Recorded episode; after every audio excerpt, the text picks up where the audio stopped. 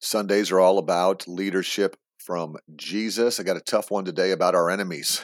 About our enemies. Stay tuned. Enemy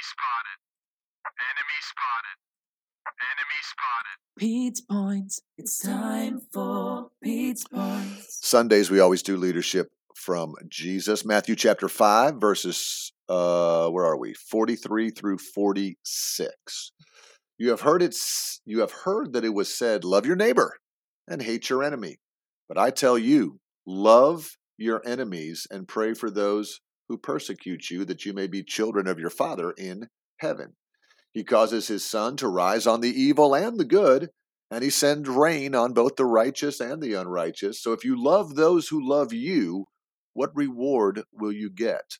Are not even the tax collectors doing that? And if you greet only your own people, what are you doing more than others? Don't even pagans do that?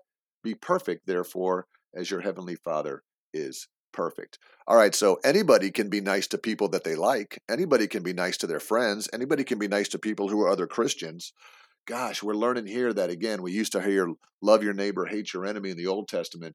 Now we're hearing, you know, love your enemies and pray for those that persecute you. That's something that I need to work on. We all need to work on. Again, especially in the United States, y'all, we're being sort of, uh, there's a culture of division right now that people are just mean and angry. And again, I blame it all on social media. I'm not afraid to say it.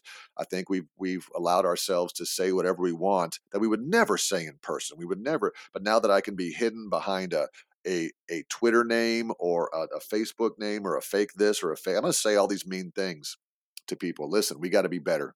We got to be better. We got to love everybody. We got to especially love our enemies.